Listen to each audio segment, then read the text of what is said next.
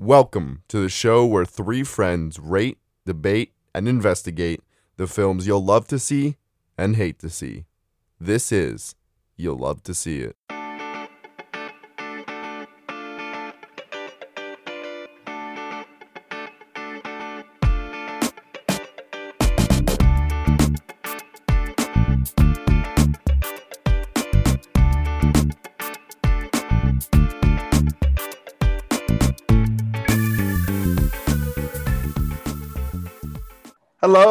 And welcome back to another episode of You Love to See It. Another Season one. Three. Season Season three, Caleb. Season three is normally where shows start to pick up steam. I they really do, or they fall flat by now. So let, let's It's not let it fall flat. The leftovers, but also one of the best.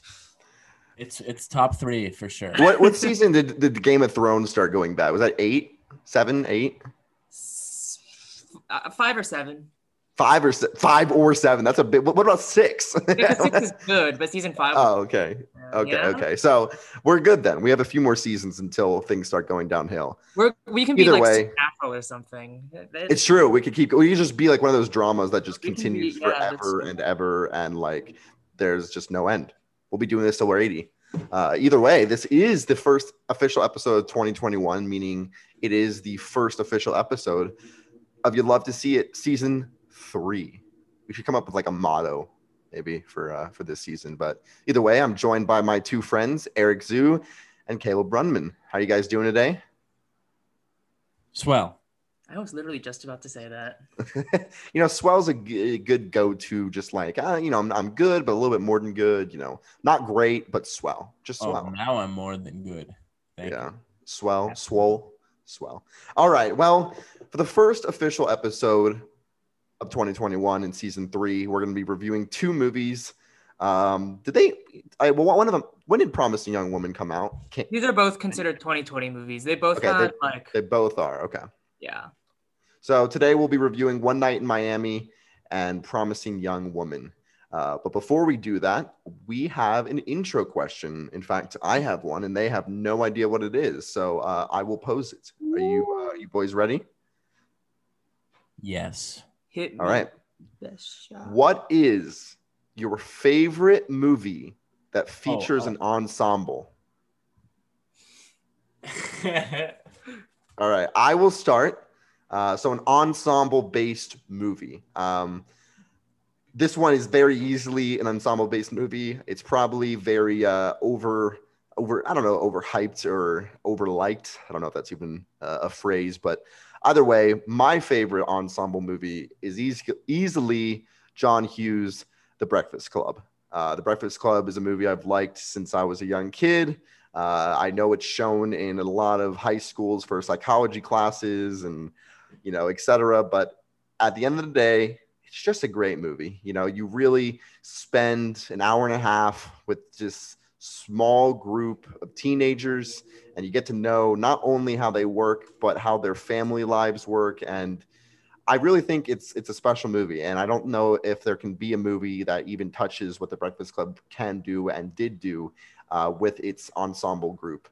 Either way, uh, yeah, easily one of my favorite. I believe it's either a four, might be a four and a half or five star on Letterboxd for me, but it is one of my favorites. So, all right, now Eric and Kayla, which one of you are gonna go first and share your favorite Uh, ensemble movie?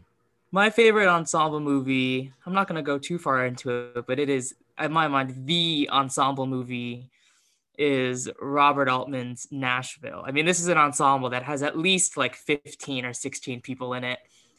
Um, and it's a story that's like sort of like an epic tapestry. Um, but if we want to go tapestry. for something more recent, um, Parasite is a excellent ensemble movie. That it is. Caleb.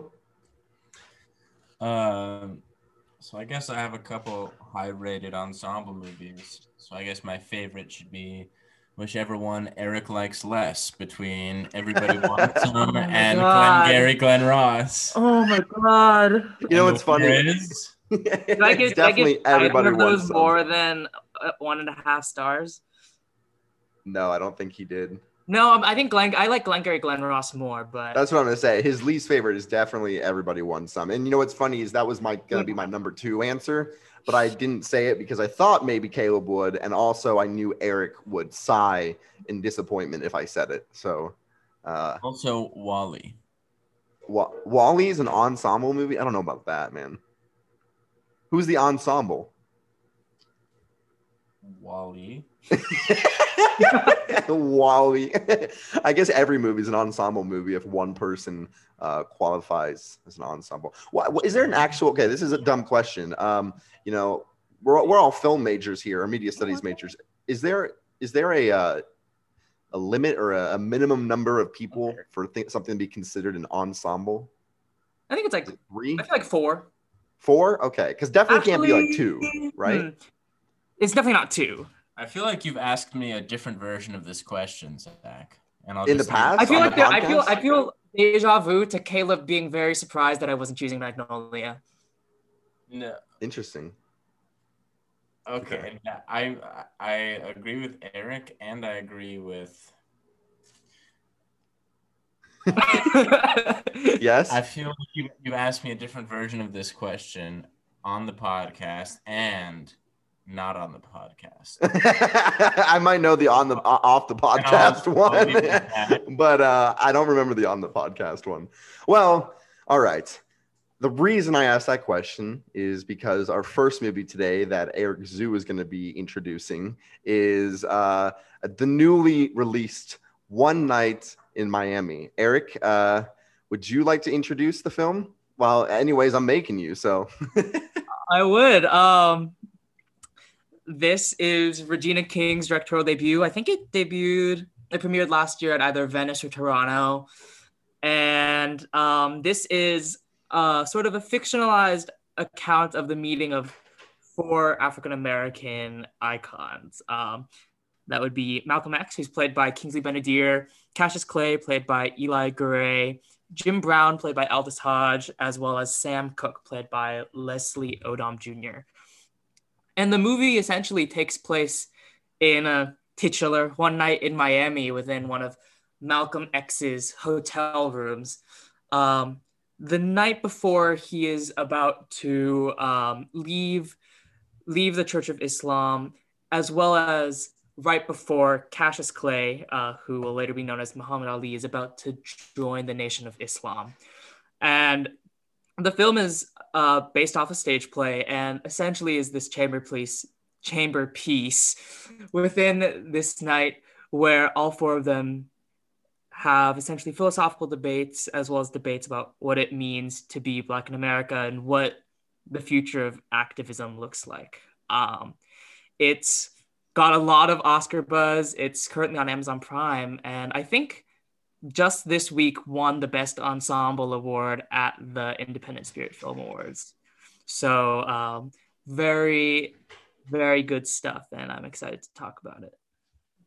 Yeah, I mean, this was I've seen this movie. Um, I don't know when you guys watched it, but I've seen this. It's been about a week and a half for me, so it's kind of had some time to settle more than uh, Promising Young Woman. But uh, yeah, you know, I it's been a while. I you know I'm sure I have seen an, an ensemble you know film recently, but this one, you know, it's very very focused on these four characters, obviously, and you know I, I think there are times where that works so beautifully and maybe times where it, it doesn't work super well. Um, I think we'll get into some specific scenes, but I actually have a question for uh, for Caleb. Um, I know you're a huge Hamilton fan. Um, as I'm not, I'm not saying Eric is not. Um, I do love Hamilton as well. But uh, like let me make a let me make a guess. Um, was your favorite performance in this film the one by Leslie Odom Jr.'s Sam Cooke? uh, or sorry, Sam Cooks, who was played by, you know what I'm trying to say. Uh, was that your favorite performance in the movie? Um, if not, who, what was it? As a matter of fact, that was my favorite performance in the movie. but Interesting, not okay. Because of Hamilton, but Okay. it was the best performance in the movie. He did get. okay. uh, I will say, to be fair, he and Malcolm X definitely got the more media roles in the movie. And I think in terms 100%. of like Leslie Odom Jr., he also got the most cinematic role, just in the sense that all the like virtuoso, like all the virtual virtuoso like cinematic moments mostly revolved around Sam Cooke singing. I, I yes, I, I But it I is have to say great performance. we're gonna we're gonna I'm sure talk about this. Um, I don't want to get into it yet, but I mean, to me, my favorite part of this entire film is towards the end when um, Sam Cooke's, uh, I believe it's "Change is Gonna Come" or uh, something along those lines. Uh, the song is playing, he's singing it on TV, and there's kind of a bunch of uh, different shots going on, and that's like probably the most powerful point in the movie for me. Um, but yeah, I mean, so this the movie starts out um, seeing a, I guess, a little brief introduction of each character. Uh, you start with, I believe, Cassius Clay, and then it jumps to I don't actually remember the Yeah, order at all. Cassius Clay, then Sam Cooke, then I think Jim, Jim- Brown, I think. Yeah, and then Malcolm X is the last one. Um, so, what did you think about that opening um, for a film that's going to you that you know is going to focus uh, a majority of its time on this one night in Miami, haha, uh, where all four men are together? Um, what did you think about this opening? And something I noticed was that each opening piece um, kind of showed a point where each of the men were kind of down. You know, like uh, Cassius Clay, he was losing his fight. Um, Sam Cooke, I believe. Oh, I don't remember which. What was that he opening was, scene? play- That was he was uh he was playing at a Oh, he bar. was- yes, and there was like Coincident, I didn't tell anyone this, but I had been watching clips from The Long Day Closes all day that day. And at the end of The Long Day Closes, there's this, it's like one of the best scenes in cinema. And it's played to that song, Tammy. So, like five minutes into the movie, really. it plays, and I, I, I lost it inside. Wow. Yeah.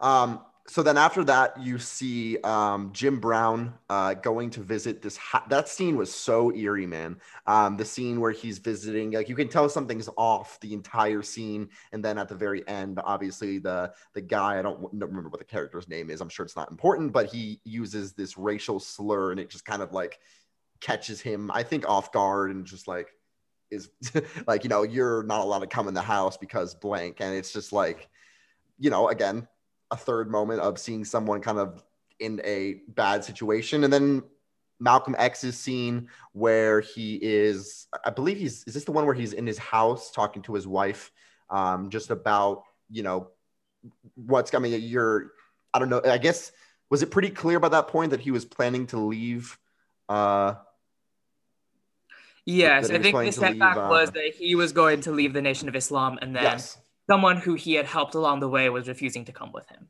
Okay. Yeah. Um, so there's an interesting, obviously, amount of history in this film. Um, it does, a, I, I think, a great job of mixing fiction with history. Obviously, um, this this one night in Miami um, didn't actually happen. Um, at least there's no real account and quotes or anything like that. But a lot of the stuff that happens to the characters, especially in the beginning and the end, or experiences they talk about, I know are for the most part historically accurate. Um, so, just looking at the beginning, how did you guys feel about that kind of opening? Uh, what did you think about it? Um, I thought it was fine. I enjoyed it. It was it was I I mean the movie has to set up who all these characters are before they all come together and it I guess going into this, especially after seeing something like Ma Rainey's Black Bottom, which is also another um, play adaptation this year, I, I was worried that this was going to be another more like very clearly theatrical uh, movie. And these first four segments give Regina King some leeway to do a lot more, uh, more traditionally cinematic stuff, and I liked it for that. Yeah, I think it uh, hit its marks. Did exactly what it was trying to do: introduce everyone, uh, inject some energy into the movie. Didn't think it was uh, Mhm. particularly special in its execution, but it got the job done. Okay, so the, the film after this pretty much spends um, its time then setting up what will be that one night. Um, and the night pretty much consists of staying in the same room for a, a good while. Uh, there's a point in which they move to, um, I should clarify, they're in a hotel room, uh, a, a, motel room, and then they move to the roof at one point. They come back down, but it mostly takes pa- place in a confined space so they can kind of discuss all these different things. Um, and it very, very quickly and then keeps on for the majority of the film gets into you know the what I would obviously and anyone would say the meat of the film, which is the you know the political uh, aspect where uh, Malcolm X is really challenging kind of all three uh, uh of the men there, specifically Sam Cooke.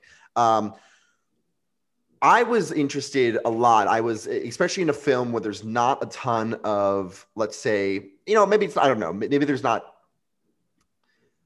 is it fair to say that it can be difficult when you're when the movie's taking place in one area to kind of differentiate maybe the cinematography and what's going on like how it's looking and what's being filmed how each character is being filmed?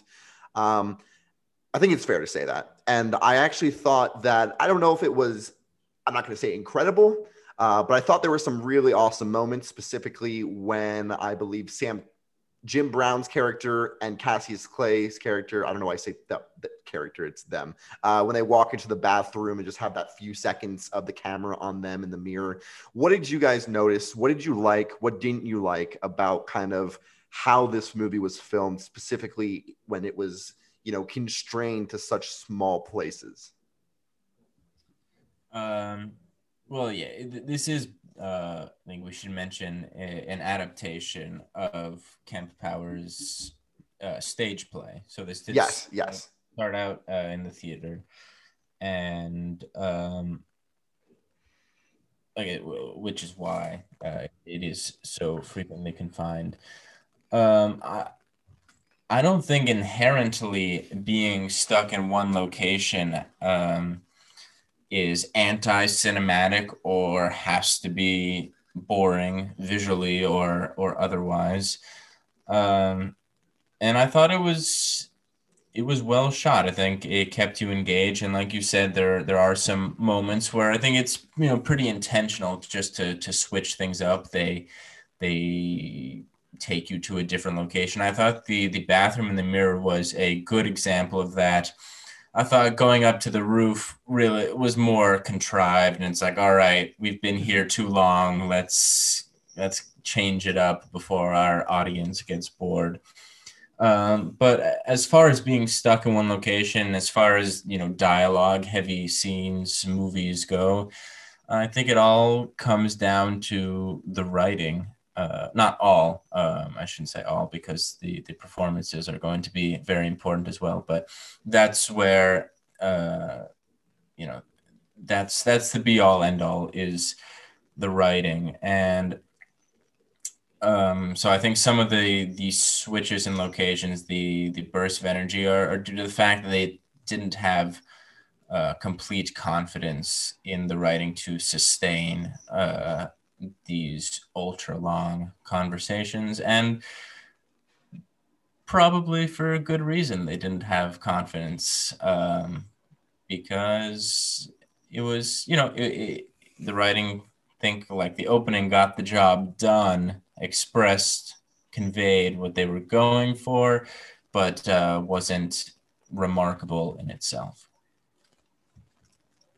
So garrett go ahead. Sorry go ahead Oh yeah, I was just gonna mainly agree. I feel like when whenever I see a, like a literary adaptation or like a stage play adaptation, the main hurdle it needs to jump for me is when I'm watching this movie, would I distinctly rather watch this on stage? And as as um as like well directed and as um like as well done as this is, I don't know if this movie ever um crosses that barrier for me. Caleb talked about the writing, and I bet we'll talk about that a little later. For sure. But this movie definitely, you can feel that it's a play, and I felt like, as Caleb mentioned before, with all the changes of scenery and stuff, they were trying to, they knew that without the like crackling energy of live theater, um, this would have to suffice, I guess. And the entire time, that's sort of what I was looking for. I was looking for that burst of energy that, Yeah. yeah, comes to seeing something like this live. I was actually gonna, you know, I completely agree with you. In fact, the word I was gonna use is saying that this movie did lack what I consider a little bit of oomph, a little bit of, like you said, energy. Um, there are some times where I do think there are some intense scenes or some intense dialogue, but overall, I don't know my, what my answer would be. And in fact, actually, I might know, um, and I want to know your answer. Do you think you would enjoy this more as a play? Like, do you think you would enjoy it seeing more, seeing it more on the stage? In a word, yes. Yes. Yeah. Okay, and you know, you know, maybe we're a little biased. I know, uh, you know, Caleb has done some acting on the stage. I have as well. Um, and yeah, so I, I agree. I agree with you completely. And um, I wonder what could have been done to perhaps jump that gap and allow the movie to transcend beyond the stage. Um, and if there was really anything, or if this piece was written in such a way that it really can only shine when it's on the stage. Um, so let's talk about that writing and the dialogue because I, I, do think there are some really strong lines that at least still stick with me. Um, specifically, the one I remember that I wrote down was the one um, Do you expect a dog to give you a medal for not kicking it that day? Uh, that was a really strong line, I thought. You know, there's, there's strong lines and there's strong sections of dialogue, but overall, the film at times I think can get a little talky. You know, there's there's obviously a lot of words being thrown around, a lot being said, a lot of back and forth, back and forth. In terms of, and like Caleb said, the movie has to rely on its writing and dialogue when you're constrained in this sense. Do you think it is successful in its writing, in its dialogue? Do you think it's captivating enough? Do you think it's strong enough, or does it ultimately ring a little hollow? I think for me, my main issue with the writing is that I think it perhaps leverages on these people's like historical weight a lot more than their like identity as like characters as established within the movie. So like along the entire like middle 40 minutes, 40 50 minutes when they're essentially like really debating, it doesn't feel like they're as much characters so much as representations of these people's historical importance and what they did. Um, and it's not, at least for me, until like Sam Cooke leaves the room and then Malcolm X and um, Jim Brown sit down and talk that the movie tries to get back towards more of a character based mode. Um, and I don't know if like as we just talked about the the opening um, the opening introductions work well enough on their own, but they're not enough to do the the heavy lifting that's required to make the entire middle section really feel I don't know lived in. Yeah. Um, yeah. Part of the issue with the dialogue for me is the theatricality. Um, I haven't read the stage play, but I'm willing to bet that the, the big changes in the adaptation are not in the dialogue. Um, just sounds like something you would hear on the stage and just doesn't play as well on screen. But the bigger issue, and I think this sort of ties into uh, these characters being more ideologies uh, personified than individualized beings is I feel like they speak in a very modern way. Uh, it doesn't feel like 1965. It feels like, especially when they're arguing, that it's like coming out of a, a newspaper article or, or even or even like tweets it's it's stuff that I feel like is very popular today, and it's not really filtered through these characters or the time period. It really is just delivered. Um, I think arguments, especially about um, uh, as far as Black empowerment is concerned, uh, Malcolm X argues for more of uh, being vocal and showing strength, uh, whereas Sam Cooke uh, really emphasizes the the economic uh, for the, the, need for for economic success, uh, vitality, and I think the way they describe it is stuff.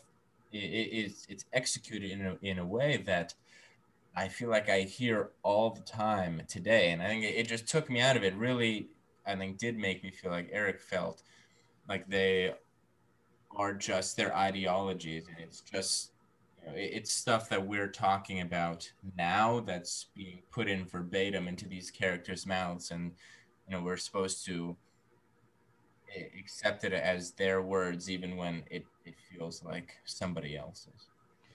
So, do you feel as though the characters are one dimensional? I mean, it does, I think, help the fact that they are real people, representations of real people. So, perhaps the film doesn't have to flesh out so much of who they are and such. But do you feel like there is a lack of an emotional connection to the characters and more emphasis placed on a connection to their ideas? Yeah, I think I I think I would probably I'd probably go with that. Yeah, I, don't, I don't feel like I left this mm-hmm. with like a great understanding of Malcolm X, for example. But you feel like perhaps you have a better understanding of the ideas, or yeah. not even that. I, so what you, like? What do you what do you think this movie did well at t- like letting you take away? the the divisions and, and ideologies between the characters are are expressed clearly. Um, but as, as far as those ideologies factor into you know a greater being, a, a truly individualized self, I think that's where it falls short. I think the version of this movie that I would have liked to see. Like, I think my main problem with these characters' ideologies is that a lot of the dialogue and the way it's played out is meant, isn't like incredibly, incredibly so meant to be taken at face value. Um, and I wish that, I wish that there would be a way to express these ideologies as clearly while representing some like conf, like some like dynamic between what these people are saying and what these people are doing. And i feel like that would have helped maybe flesh them out as help flesh them out better as characters. Um the one that the movie that i keep thinking of when i come when i when i'm thinking of this is um Rohmer's my night at Maud's which includes a titular night at Maud's which lasts around an hour and it's essentially um, the main character and Maud talking about like their ideas on philosophy math art gender for an hour, sort of in a similar way as this. But what makes that movie so interesting is all the framing, but more so how how clear it is through the composition and through the blocking and through these people's interactions, how what they're saying is at once completely completely something they believe in, but also something that like physically or like internally that isn't necessarily true to, to their lives. And I wish that one night in Miami were more able to convey some of that like raw like human interaction energy without sacrificing any of its ideological clarity.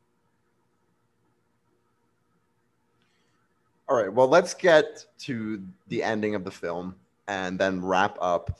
Um, we've kind of hit a lot of the main points, you know, kind of. Uh, I, I do, I do feel like um, I have to say that I enjoyed this film. Like I, I actively did enjoy it. Um, I thought it was interesting to get you know more perspective. You know, I, I might have had a somewhat basic understanding of the four characters' uh, main ideas before watching this movie. Um, I honestly didn't know too much about Sam Cooke or uh, Jim Brown, but uh, I, I, thought it did a, a, it had a good balance, but I do agree that it, it did miss the mark on a lot of levels. Um, however, that being said, I do think the second half um, of the film is vastly superior to the first half. Um, I, I, I, really do think at some point, um, specifically after um, they come back from the roof, um, maybe even a little bit later after that, I do think they settle in a little bit more. Um, it does feel a little bit more authentic. And then I do really personally enjoy uh, the ending scenes, especially the kind of montage with uh, uh, Sam Cooke's character or Sam Cooke singing um, the song on TV. So. Just yeah, great. I mean, uh, easily. I hope I'm- that I'm- song in the end credits wins best original song. I mean, it's it's wow, yeah, it's beautiful. Honestly, I mean, like, I don't want to say like that saved the movie, but it was just a powerful moment, and I do think that to me summarized what I thought was a somewhat successful latter uh, half of of the film. Um, what did you guys feel uh, with the ending? Were you satisfied with how it wrapped up? Uh, were you left kind of just not really caring too much because you didn't feel that emotional connection to the characters? Um, you do get, get a kind of like, I guess, post, you know, post the one night future. You know, you get the the scene with Malcolm X where his family is, uh, his house is uh, burned down. Um, there's a little bit. I, I, remember doing some research after. There's a little bit of a historical. I think like you know, you know what historical movies do. They love to kind of crunch things together and put things a little bit out of order. There's a little bit of inaccuracies there, but either way, how did you feel the film uh, ended? Um, I think by by once they leave the hotel room, it's almost like because we've spent so long in this really like talky theatrical environment for the past hour, it feels a bit like a breath of fresh air. And I I thought the ending played well.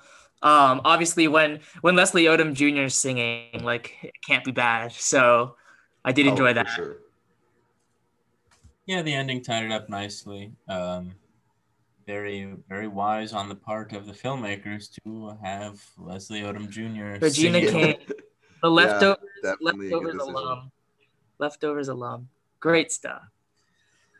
But you know, All right. in the Oh, ending, go ahead. Sorry. I was ready for it to end. So you were ready for it to end. All right. Well, uh, let's let's go into our uh, our final ratings. If you have anything else you kind of want to add, just kind of add it in there.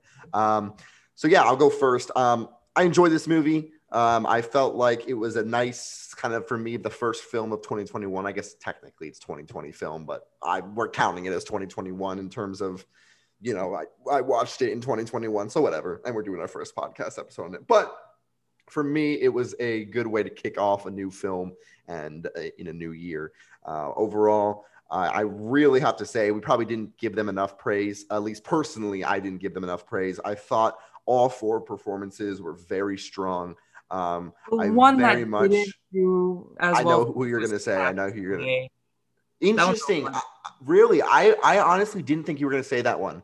I I agree with you, but I didn't think you would. You would. I thought you would uh, say Jim Brown. Um, No, the, the- just Eli Goree's performance is the most overtly theatrical to me. yeah, but do you Uh, think that? I found a bit off-putting? Do you think that's that? I mean, he is a very theatrical person, especially, um, you know, the fact that he is of the four of them the youngest. I mean, he's 22 years old. Um, there is some theatrics there. You're right. Um, but I don't know. I personally, I guess you can talk about it more in a, in a second. But I, I, I didn't find it too bad. Um, but I did think of the four, it probably was the weakest. But I wouldn't say it's probably by that much. Um, I, I honestly enjoyed all four. Um, I loved Leslie Odom Jr. singing. Um, I loved some some of the shots and some of the little like I, I love some of the little scenes. There's like tiny moments I can pick out um, where like kind of the middle bunch like doesn't really stick with me that well. I mean, like I can't really remember that many things of it other than maybe a few specific lines and a few specific shots. Um, so overall, I would say, I mean, for first for Regina King's uh, director directorial debut, it, uh, I would say it's a success, and I would be surprised if it didn't get uh, at least a few nods uh, for the Oscars, uh, at least nominations. Uh, but we will see. Overall, I would say uh, One Night in Miami, three and a half stars. Yeah. Um, Um, I don't want to repeat too much of what we just talked about, but I guess I guess the main feeling, the main hurdle that this didn't jump for me is that I would still much rather see this um, on stage. But I do think it's a successful uh, feature debut, and Regina King does show that she has a good grasp of the camera and composition in especially in those beginning and ending sections. Um, yeah, I also agree that the performances are definitely stand out. Um, especially as we talked about Leslie Odom Jr. as well as Kingsley Ben-Adir, who I, I feel like is the real breakout of this movie. I agree. Um, and I think is probably the one that that's been getting the most awards buzz out of this, uh, and deservedly so. Um, but yeah, I found um, I mainly had an issue with um, not feeling like these characters are really lived in throughout the whole movie, and in addition with the um, with a lot of what I was talking about with missing the live theatrical energy. Um, I thought this was successful but fine. Um, so my final rating is three stars uh, as far as the performance behind Cassius Clay, I was okay with it because I think Clay turned Ali is in history a, a pretty uh, theatrical character. Um, and I'm not sure exactly how accurate, how how how uh, how well you would compare the two's theatricality, but um, I mean, Muhammad Ali was a huge fan of himself, uh, and I think at least that part is is conveyed uh, in the movie. A huge fan and believer in himself, rightly so. I, I should add. Uh, uh beyond what else has already been said, uh, or I guess I too thought uh, Regina King did a very nice job directing this though perhaps paradoxically, I also found myself bored through some of it. Um, but I, I, I think Eric put it best. Uh, successful but fine, three stars. All right. Well, let's now jump to a completely different gear with a film that I will introduce and a film that I believe will be pretty controversial uh, maybe not between us, but I do know it is very controversial, at least in the Letterboxd comments. I can tell you that I've gotten in a few arguments already uh, in the comments and a few discussions uh, last night. Um, so our second film is uh, is it Emerald Fennell? I don't know how to say the last name. I apologize. Um, I've uh, heard honestly, I've heard both. Fennell, I, Fen- I've heard both okay. Fennell and Fennel. Okay, I'm gonna go Fennell. Um, I apologize to Emerald Fennell uh, if you're listening. Uh, you can just shoot me an email if uh, I did it wrong. Um, either way, our second film is Emerald Fennell's Promising Young Woman, uh, which I will actually want to give a little tad. Um, I'm sure you guys already knew this, but uh, I really, I do really like the name of this film and where the name originates from. Um, and yeah, let's get into it. So the film follows uh, Carey Mulligan's character Cassandra uh, throughout the entire film, and it's based on a woman who is haunted by this tragic past where her, uh, I guess, best friend uh, growing up uh, was sexually assaulted um, and and raped in, in college, uh, or I believe it's med school, correct? Yeah. Uh, and med school, um, where she later, at a unknown time, uh, commits suicide. Um, and the movie kind of bounces around a few different ideas, but I would say the main idea is about Carey Mulligan's uh, character Cassandra getting revenge on uh, these these men uh, at bars who who try to seduce uh, drunk women who try to sexually assault drunk women. But eventually, the film turns to a more personal vendetta where uh, Cassandra is targeting the people who she views were in some way, whether directly or indirectly, responsible for her friend. Um, oh my gosh, what's her name? Nina. Her friend Nina's death I can't believe I forgot that. Um, so yeah, so the film centers around that. Uh, the, the the the secondary character really in this is um, Bo Burnham, who uh, I actually can't wait to talk about his performance with you guys because I'm really interested in what you guys have to say. Um, is this? Do you guys know if this is his acting debut? I do No, know it's. It is not. It is No, not. he's in a big city. Okay, I know he's been okay because I do know like I, he's a stand-up comedian. Um, he's also directed a film uh, and wrote a film, Eighth Grade, which came out I believe a year or two two years ago. 2018. Um, wow, three years ago. Oh my gosh. Um, but yeah, so let's get into this. Um, I don't even know where to start. There's so much to talk about. Um, I took very extensive notes during this film. I was about halfway through, and so much was popping in my head that I was like, I gotta start taking notes, man. Like, there's too many discussion points. Oh, well, let's start at the beginning.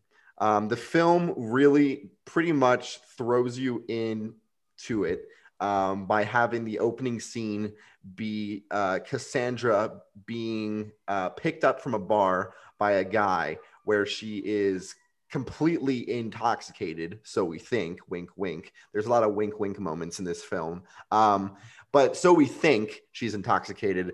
Uh, she goes home with this guy and he sexually assaults her. I mean, rapes her basically while she is pretending to be drunk. And then she confronts him in this way where she he suddenly acts sober and kind of where later on we see scenes uh, that are similar. Um, I believe it happens a few times, like two or three times, uh, where she allows this guy. I'm not. I don't mean allows, but you know, she's pretending to be drunk. A guy will take her home. They will, in a very over the top maybe unrealistic. I don't want to say unrealistic, but maybe a bit theatrical way, totally, totally dismiss her and um, usually sexually assault her.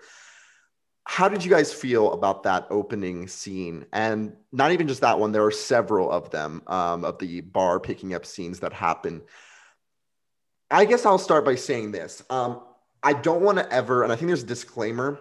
I, I do wish, um, and we haven't talked about this. I do wish, and I do think it would have been interesting to have a female perspective on the podcast to talk about this film because I do believe that you get something very different from watching it. Um, and either way, um, I had some issues with the scenes where uh, a man where the guys took her home from the bar not because they aren't realistic but maybe because the acting or the over the topness of it is maybe a little bit too like you know like uh like see see like i don't know if unrealistic is the way to put it. I eric caleb uh what do you guys think about the opening scene and those scenes in particular? Um, I think the most interesting thing about the pickups, for me at least, is that all of the people um, that he that sorry that uh, Carey Mulligan's character um, Cassandra is uh, is getting picked up by, they're all not your stereotypical definitions of the type of jock or the toxic male that um, you normally think of. They're all these stereotypical like nice guy characters. I think that's the most interesting for part sure of it. Um as for the entire conceit, I I sort of I I thought they were fine. I I enjoyed them. I like that um the like all of those scenes play on just the inherent tension of knowing something that these people who are clearly portrayed as toxic don't know. So it plays into that sort of just that pop candy like revenge like revenge sort of feeling of satisfaction and i i did enjoy that Yeah, I think uh, the fact that these are quote unquote nice guys is very intentional choice here. Uh, to- mclovin it's a, a sad. Um, a sa- he went down a dark road mclovin days, yeah. Um, yeah, very intentional uh, to show that. I mean, to show how just common uh, the issue is, and that it could be anyone, and often is Mhm. anyone. Uh, I think the most interesting part of this to me, and I think this just ties into the bigger themes of the movie, is that she lets these guys off with a warning.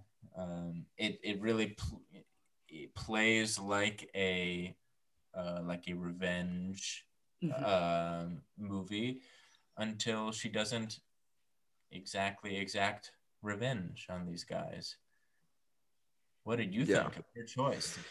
stop and draw the line. Where's she go? yeah, you know, um, this is an interesting part. I, I, I was talking with someone with. Um, uh, I was talking to a girl on Letterboxd about this film, and um, she was saying she had a few issues with this film, but one one of them being the the the fact that this film very purposely has very kind of triggering. It, it can be very triggering in some ways. Um, perhaps that's very intentional. Um, but I still think that can bother and does bother people. Um, but one of the things that we talked about was the fact that they didn't find it believable that Cassandra would simply just let these men go with a warning and naively expect that they would actually learn anything. Um, I don't know if I will say anything that strong. Um, I have to say, not what I expected. I really did expect this movie to be more violent. I won't lie. Um, I don't know why. I just just the vibe I got originally from the trailer when I saw it months ago. Um, I definitely did not expect it to be what it was. Um, but yeah, I, I do you guys find it believable that this character, who I mean, very consistently distrusts men um, for good reason, uh, do you think it's believable that she would just let these men go with a warning and more so believe that they would actually change because of it? I don't know if she believes that they're going to change. Um, I, I think her faith or trust in men has been so shattered that um, Won't be the last time it's shattered.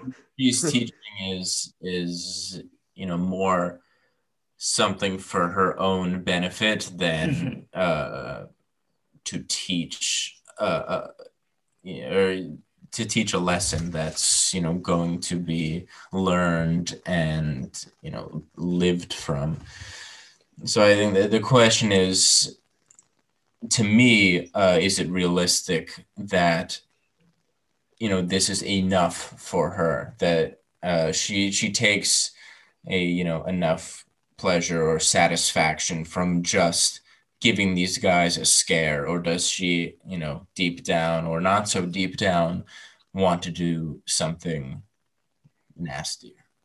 Yeah, I think the part of the idea of her letting them off with a warning that works for me is the idea that there's this sense that even through all the like neon lights of this movie that there's no way for her to get satisfaction and the constant like the constant uh, denial of satisfaction in letting off these guys with a warning is sort of co- sort of correlates with that. The idea that the like misogyny and sexual assault is so widespread that even if she did anything it would be the exact same. Like there would really be no difference. Um i guess my main question about this movie and i think the other really interesting choice that's made here is what do you make of the choice that cassandra is not nina?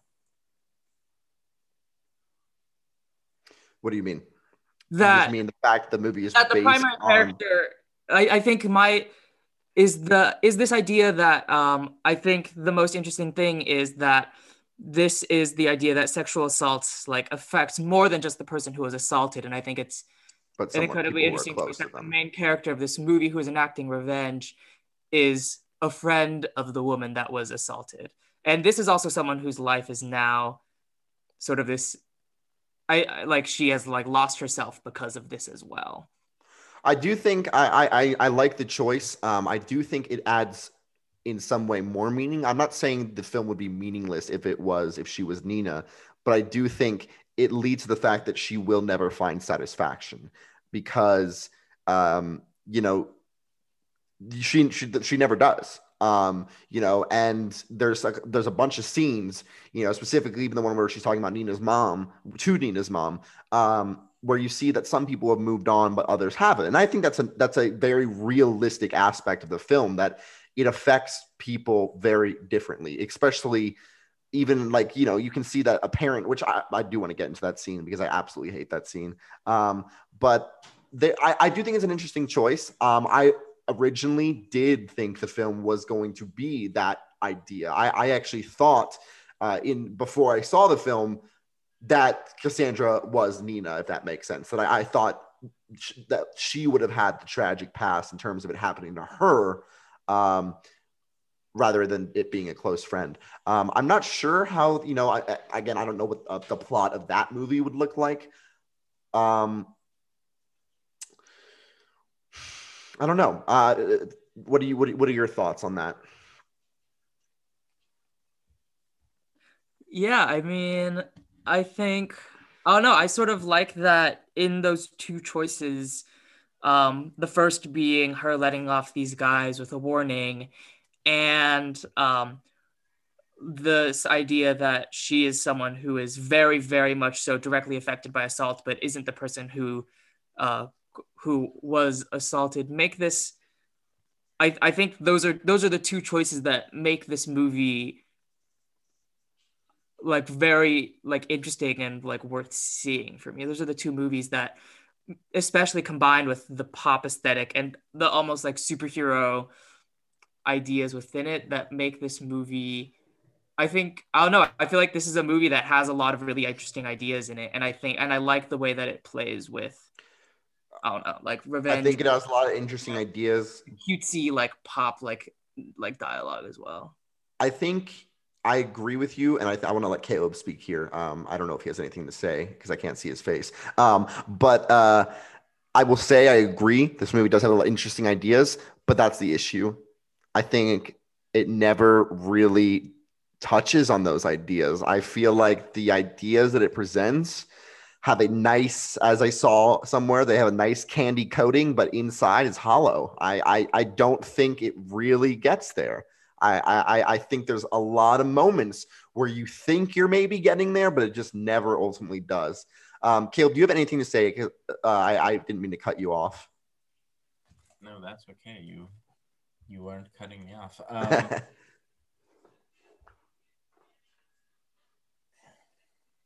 you know, I I think I think that it's it's a good point that it just doesn't get there all the way. Um, I think it's one of those movies where you really where it's it's trying to be carried by its concept, um, but it it needs a little more. And I guess to its credit, it does go for a little more by the end. Oh, oh, it does. I don't think it works yeah, in some ways, but yeah, I, I, just don't think it works. Um, it, but it does go for it. it. At least it does shoot for it. You know, like I have to give the movie credit in that regard. Yeah.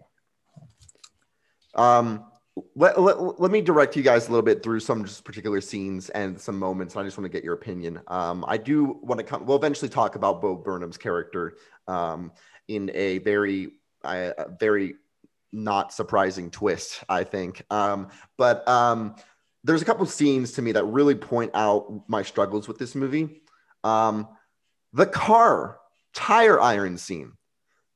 I, why is that in the film? please get rid of that entire scene. Okay. If this was realistic, that guy would have called the cops after that woman literally destroyed his windshield and taillights with a tire iron. In no real life scenario would that man just be like, you dumb person, and then drive off. Like, like what? like, I, I get what it was trying to that what it was trying to do. I just thought it was a poor attempt at, at, at illustrating what it was trying to illustrate. Um, I'll let you comment on that. But what my, the point I'm trying to get here is I feel like there's points in this film where realism drops in a way that is not productive. I feel like there's times where the movie is just like, we really want you to believe this, but then there's scenes that are so unnatural that you're like, I don't, I don't know if I buy that. You know, I, I don't know. That, that, that's such a nitpicky thing. Did you, you guys know what scene I'm talking about, right? With the car tire yeah. iron. I mean, maybe it didn't bother you as much, but like, I, I don't know. Am I being? Do you think I'm being a little too harsh? Yeah, I think this is a movie that very intentionally only exists in realism during the scenes where she is sleeping with people. And the rest of the movie is supposed to be this sort of classic, like sort of Sundance indie, like like bright neon world where they can dance in the pharmacy and like dance to Paris Hilton. Um, oh my gosh. and I think that's intentionally that's intentionally so. So it, when she um, gets out the tire iron and um, smacks the windshield of the car next to her, I'm not as concerned because this real this this other world isn't meant to be that realistic. Um, yeah, I, I guess it didn't bother me. The main thing that doesn't hit for me is I, I feel like the ending just doesn't. Oh, work. we're gonna get there. We're gonna spend a lot of time on the ending. Um, Caleb, do you share the same? I mean, I don't. I don't want to Yeah, presume. I, I agree with Eric, and I question why create this dichotomy between you know the the glitter world and and the real world. I think it probably would have been more effective to make everything real. Don't give the audience a chance to uh, escape the realities that uh, the movie demands you see.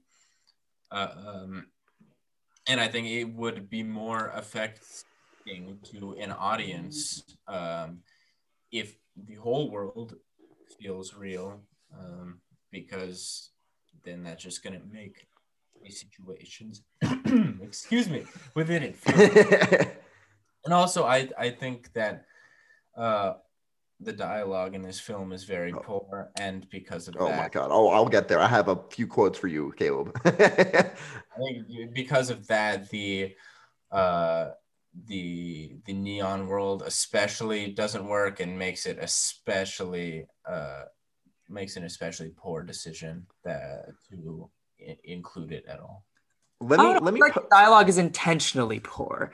Like it's meant to Yeah, like I don't think. the nice guy David thing Lynch is that no. like it's meant to be like incredibly like cutesy and sanitized to emphasize like sort of like with the nice guy thing like how you would like how these things are so widespread that they eat I, I guess sort of like David when you say like that but cutesy I will say what I will say is that I do think the dialogue it's very obvious that it is intentionally I don't want to say over the top but very mostly, like, intentionally stereo stereotypical like the things the guy are saying the um the guy the last guy that she tries to take out um at the bar or what not she tries to that she almost goes out the the guy says why do you guys have to ruin everything um in reference to women why do you guys have to ruin everything uh, the dialogue with Nina's mom is completely terrible intense that she says, Don't act like a child. I mean, come on, move on for all of us.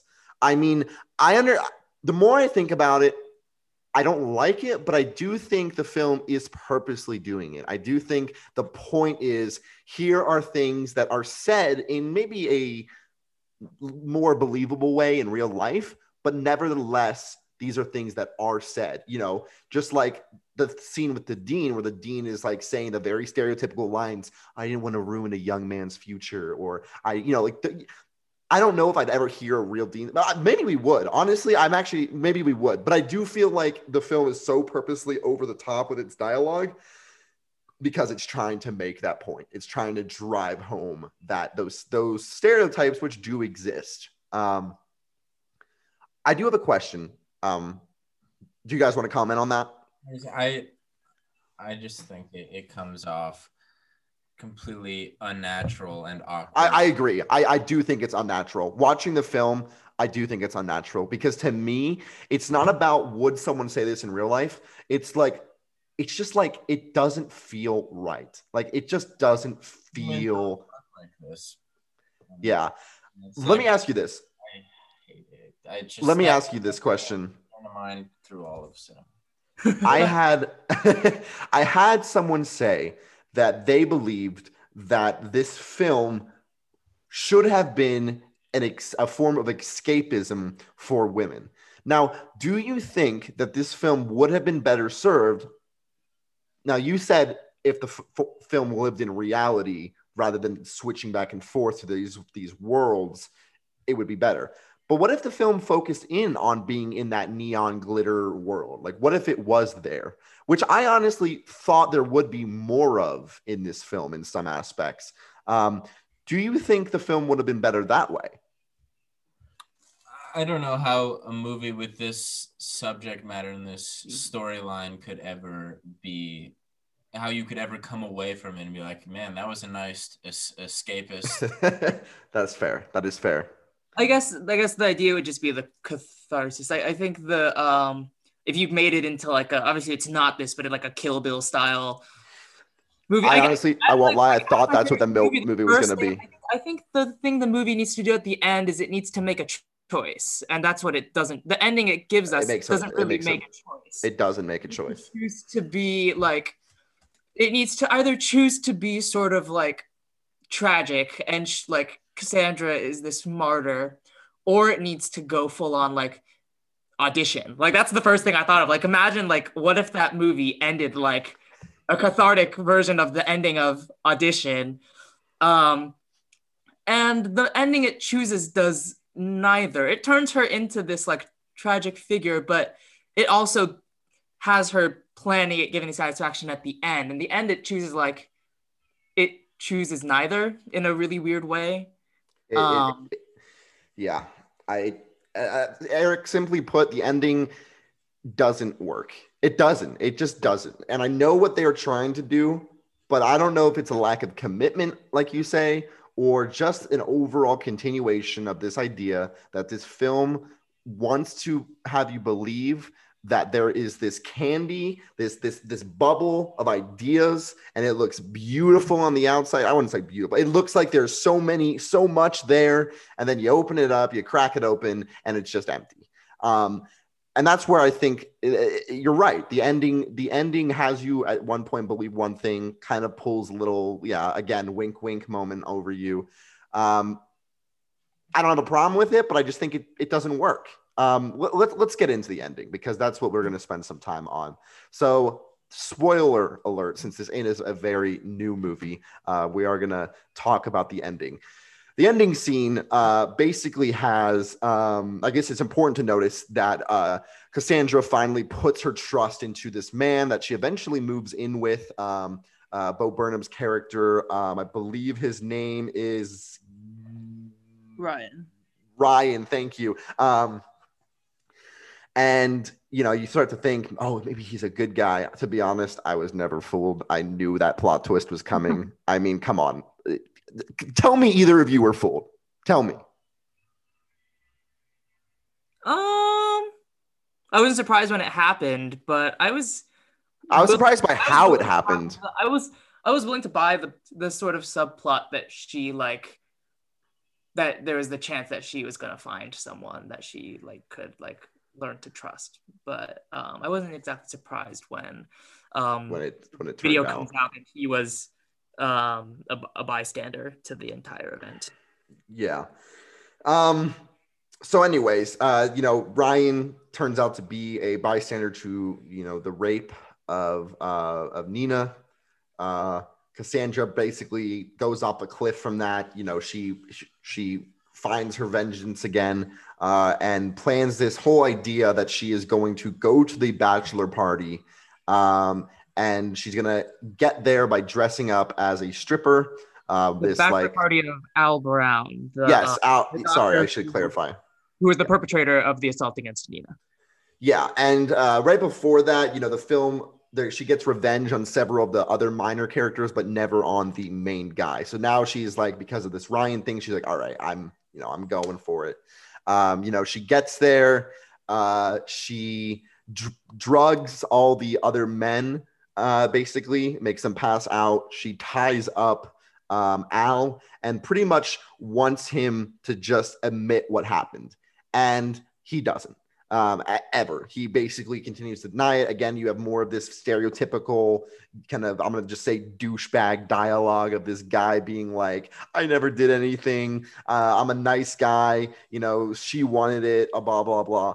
Um, and you know, ultimately, it suddenly turns. You know, when you think that you know she's in control and she's you know going to get the answer she wants or whatever, uh, she ends up uh, being suffocated by him, and the movie continues. Um, they all kind of think they burn her body, the group of men. Um, there's some, you know, again, wink, wink dialogue where the guy's like saying to his friend, This wasn't your fault. Like, this was an accident, you know. Um, again, playing on the stereotypical, you know, this wasn't your, you know, whatever. Um, and uh, yeah, the the guys all think they're they're free. Ryan thinks he's free when a police officer tells him he he doesn't admit to anything about telling her uh, telling them where she went because he knew. And uh, at the wedding, at Al's wedding later on, the the you know the the the blinds open and you realize there was an elaborate plan the whole time where um, somehow I guess she knew she was going to be suffocated or die. Um, I guess is the assumption, and she sent kind of like a, a letter to a bunch of people, one to the lawyer that she had previously gotten quote unquote revenge on, even though he turned out to be like a like whatever. He turned out to be one of the only people that was actually sorry for their actions. Um, and yeah, and then you just see this whole thing where the plan, you know, comes into fruition. There's these uh, texts that are somehow sent to Ryan's phone that were somehow, I guess, pre-planned um, days in advance um, to happen at that exact moment. Um, the police come, they find the body, they arrest the guy, you know, all that. So the plan ends up working out in Cassandra's way, and you're left with a feeling of I'm going to say the movie wants you to be satisfied. All right. Was that about, was that a good summary, a long summary of the ending? Um, let me just say this I am not satisfied. Here's why. I will be completely honest. I did not expect her to die. I didn't. And that's okay. You know what? I actually liked that. I actually really liked for a minute what the movie was trying to go for. The idea that she had this whole revenge, but at the end of the day, and, and maybe maybe that's a little dark, you know, that to leave off the note that, you know, you know, these these shitty men get what they, you know, they don't get what they deserve, that, you know, you know, people like them will keep living on, they'll keep getting away with it. And, you know, that's life. And and and maybe that's too depressing. Um, i do think that's more realistic honestly in some matter. And i feel like the film was going that direction and then they kind of pull the covers and say actually she got what she wanted. Like she got them arrested she ruined ryan's you know ruined their ryan's life um yeah um oh man i you guys need to talk for a minute while i because i'm just like oof I, I'm, I'm really interested to hear what caleb caleb do you want to talk about how you feel about the ending lay it all out there for me, man. Sure thing. um, all right. so you've been waiting. Uh, yeah. Um, I think ultimately this was supposed to be a movie about female empowerment at its core. And wrapped over that is this idea that, uh, yeah, like no matter what, women are going to pay the price for uh, actions that men commit. And so, yeah, I agree that that was kind of the thinking behind her her death um and then you also kind of think for a second yeah like she, um these guys are going to get away with it too like that's the big message is that uh you know she's going to suffer even though you know she didn't do anything wrong. It was them. Then you know they, they come back and they have the plan and she gets them all. And so then it, it turns into this like fence sitting ending where yeah she she kind of won in the end but also no way she didn't. It no way she won because she's dead. She's dead and I don't think the message is you have to die to make a point. I think, I think in the end it was just playing both sides to a point that was completely ineffective. And I think it, it does lose sight of the fact that this is supposed to be about uh, how I interpreted it, at least female empowerment. And when you look back and consider that, to watch that long scene, that long take of her being suffocated, uh, zooming closer and closer as her body is struggling and, and kicking, and the guy is yelling at her to stop, and you just have to sit there and, and take that. I think that's a horrible thing to show in a movie uh, whose thesis I think is the opposite of that visual. Yeah, I think I I sort of echoed what Caleb said earlier, and that the end the ending just doesn't make a, a choice. And I think either choice could have been done well, but it chooses neither, which is probably the only incorrect answer it could possibly made. Um, I guess my question is for the movie is this: What does the genre movie that tries to focus on real life um, examples of sexual assault and gender politics look like? And should it be done? Because I think that's ultimately what this movie is going for. It's like, if you, it's like, uh, it's these ideas of it, it incorporates like interesting and I think honestly, in terms of in film, like pretty novel ideas of about gender politics and sexual assault in the wraps of genre in the idea in like the genre of a revenge thriller. And i i think it's interesting and i don't think it necessarily works but what does the version that works look like? Well i will say this um, and i love this so much that i have to read it because i believe it's 100% true. Um, i don't want to get too off subject but this film was marketed and the idea is it should be this female empowerment film. It's not that. It just simply isn't. And this this review that I like said, if you want to watch a great girl power movie with awesome aesthetics and music without triggering moments such as the suffocation scene with very little payoff, go for Birds of Prey instead. Now, what I will say is this. This movie has some good intention. It has good intentions, but this movie fails to successfully empower women and fails to successfully give some kind of realistic answer to this very real problem. I'm not asking for this movie to solve sexual assault or rape. However, I do believe that the film completely did not end up giving any notable solution or notable idea in terms of what should we take away from this movie dealing with a very real and problematic subject. I, just, I just don't. I, I, what is the takeaway? Well, I mean, what is it? I, I mean, can, can either of you answer it? I'm not gonna. I'm not like, you know, I, am not gonna say you're wrong. I'm just curious. What, what do you, what is your takeaway from the film? You know, not the takeaway that you wanted, but the takeaway this film was spoke like this film left you with. Was there any takeaway? Yeah, I honestly, I honestly do think for me there was. I didn't. I honestly didn't expect to be talking, uh, defending this as much as I, as I am, but I, I don't know. I feel like, I feel like in terms of, as, as I've said this before, before the two mov- the two choices that make this movie worthwhile, like in terms of choosing non-stereotypically masculine men as the perpetrators of most of the assaults in the movie, as well as choosing Cassandra as this representation of lives affected other than um, the victim of assault.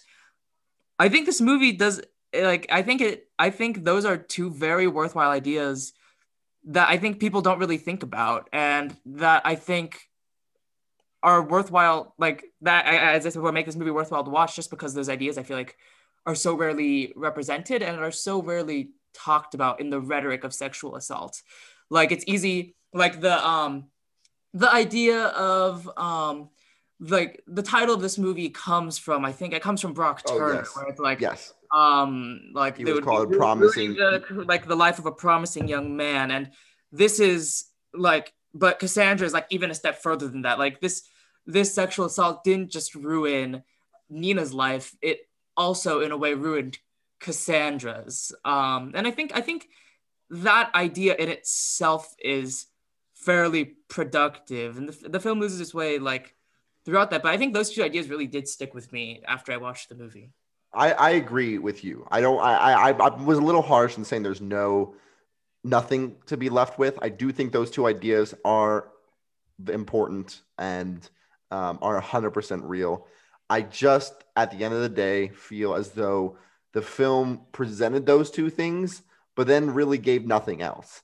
I, I feel like for for for a film that's trying to make such a big commentary on such a critical issue like what does the ending leave you with? Like what, what is it telling you to do? Like what, what what is the the message?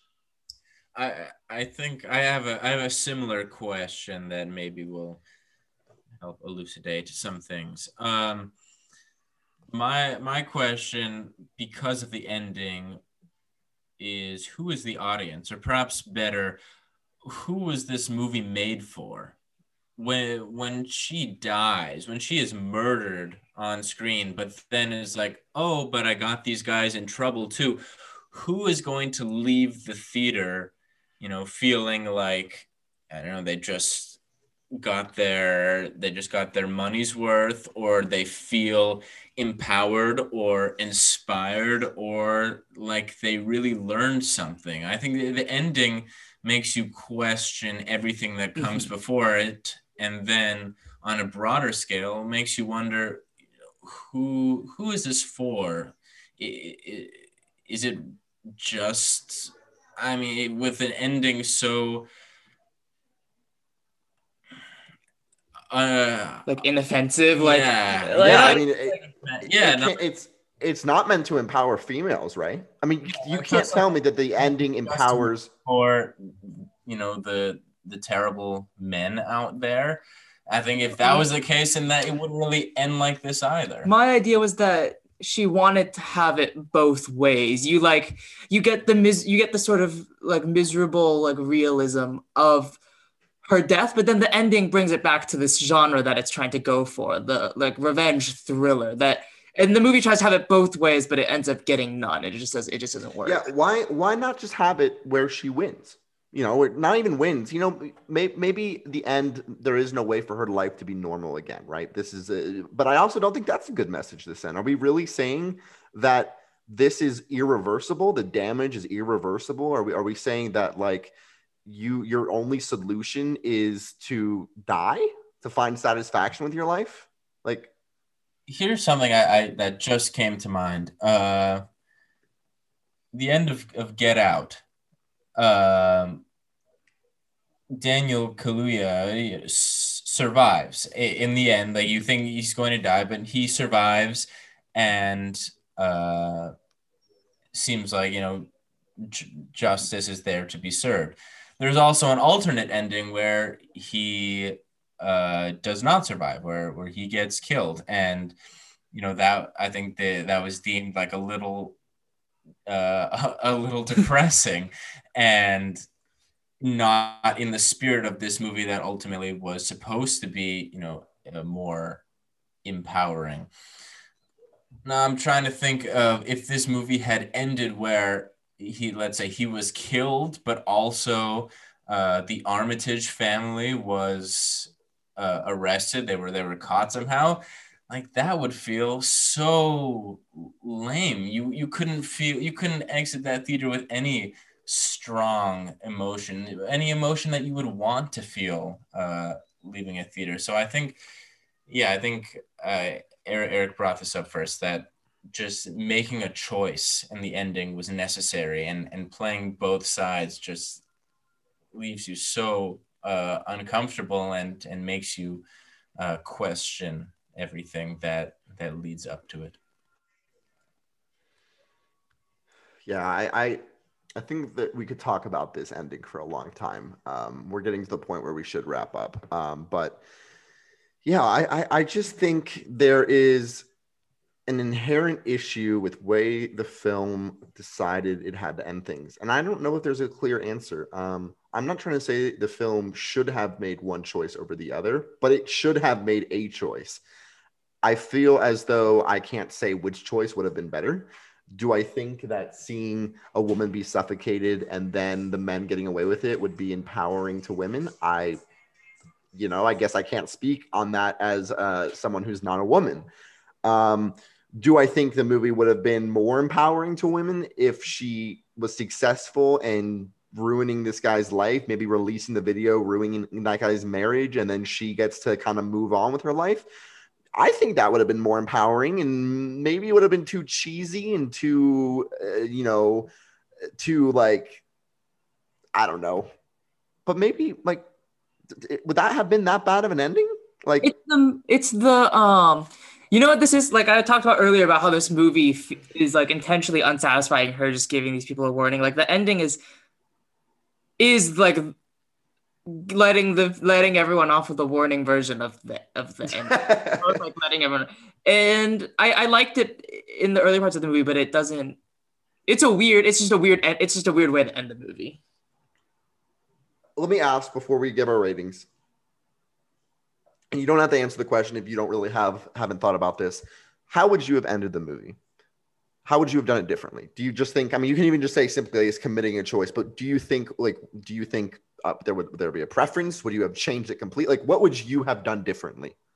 Uh, picked either the options, or pick the like almost even the opposite of the option that they chose here, like sort of a version where um some version like you could either choose to have either of the options here that we said that this movie didn't take, or you could have the complete flip side of this, where the uh, where Al Brown and co all get that what's coming for them that night but the ending of the movie is some sort of realization that um, even though she's gotten her sort of personal revenge like misogyny is still widespread and oppressive. Even that would have been a more satisfying ending that would have worked better with sort of like playing both sides than this one i i, I almost think this is like just like the worst choice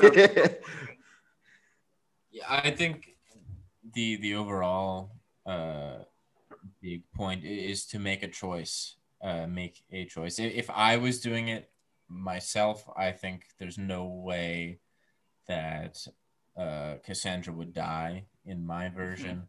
Um, but I think the the most important thing is to make a choice. Yeah. Would you have um, liked to see audition happen at the end of this movie? For you, Eric, Absolutely. All right, let's get into final reviews. Um, I'll just start. I actually wanted to say one more thing, and it kind of goes into my final review, and that is I do. Uh, the more I think about this film, there are. Um, I, I besides the suffocating fee, f- scene, which I believe is, I'm just gonna say irresponsible. That's the only word I'm gonna use. I just don't really enjoy a film that is supposed to be empowering towards a specific group giving such a horrific, realistic uh, murder scene. Um, you know, it's not the most horrific thing I've ever seen, but it's it's it's damn near horrifying when you're sitting there watching it and watching this woman suffocate to death when what was, feels like six minutes of just her dying. Um, not to mention, uh, I think it was a very, very poor choice I understand it, you know, maybe that's part of the film is, you know, not, you know, these aren't always smart choices. Um, I had I had someone say that it, it actually seems very, it's very, very abusive to have Cassandra uh, set up the woman, um, the other woman, to believe that she was raped and leave her like that for months. Um, I, I think again, if you're trying to empower women, I, I I think leaving it so that this woman, who again, now this woman was not a great person. She let, she didn't care that this, that, you know, Nina had gotten raped. But I don't know if that is the, route that you want to take by showing that it's some way acceptable to make someone believe they had been raped. I, I again, I just don't agree with the choice, and I know uh, from several people I have talked to, and I'm not going to say the person I talked to speaks for all women, but I will say that they thought it was very uh, inappropriate. That being said, the film had its moments, um, had its moments that fell a little bit flat. Um, the dialogue didn't really do it for me. I have to say, I really respect and enjoyed Carey Mulligan's performance. It was probably the biggest upside of the film. Bo Burnham did a great job. I don't know why another film hadn't really cast him as that role because he, and holy crap, Caleb, I think I found someone that's taller than you. I believe he's six foot five. Um, so tragic. he is uh, that's the real tragic ending of this movie. yeah. Um, did a great job for what it was. Um, again, I think there was not much room in terms of the writing and dialogue, but overall, um, I, I still I saw it and I wasn't completely disappointed. So I will be giving Promising Young Woman two and a half stars.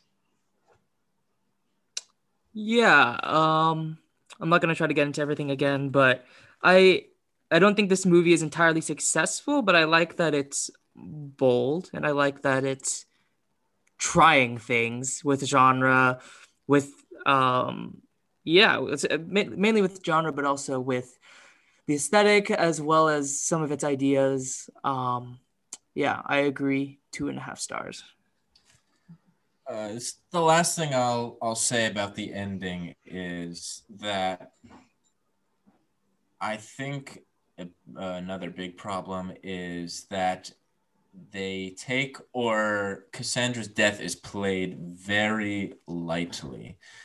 Uh, because the ending it really plays out kind of like a gotcha moment uh, where it's like you know surprise uh, I uh, I had the upper hand all along because there's that but because there can't be that without her death I think that really undermines uh, her existence uh, I think be, like her death is used as a tool to for the ending to say gotcha, and I don't know, like this is a a person's life that is on the line that is that is taken, um, and if it feels like the purpose is is so you know there can be like a, a little plot twist, and I feel like that just completely devalues her life, you know, in favor of this uh, of this surprise ending, which is also bad to add insult to injury.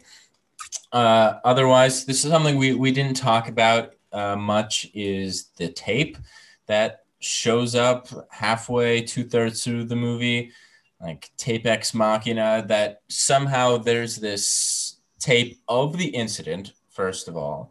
Um, second of all, that Cassandra somehow did not know about in like the seven years between when the incident happened and present day and that is delivered to her by someone she hasn't talked to in seven years before their their meetup just in time for uh, her to use it to uh, blackmail Ryan so she can get to Al's bachelor party, so she can execute this plan, so there can be a terrible ending uh, it's that that is a whole nother level of deprived that uh, I just can't uh, accept without without hesitation.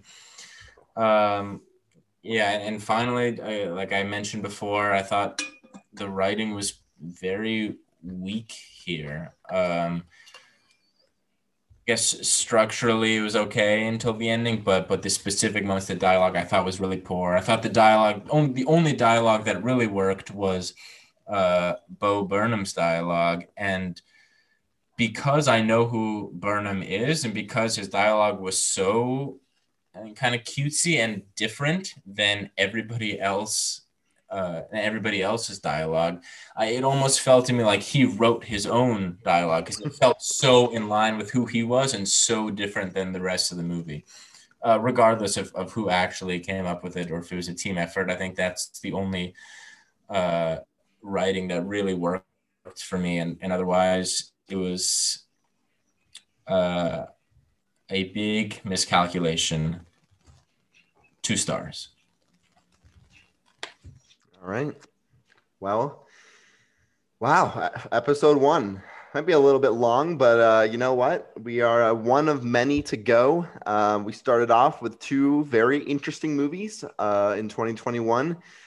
This might be a big year, boys. Uh, you know, uh, might be a big year. Maybe, maybe in a few months down the line, six months, eight months, ten months, maybe we'll be actually sitting in a movie theater together.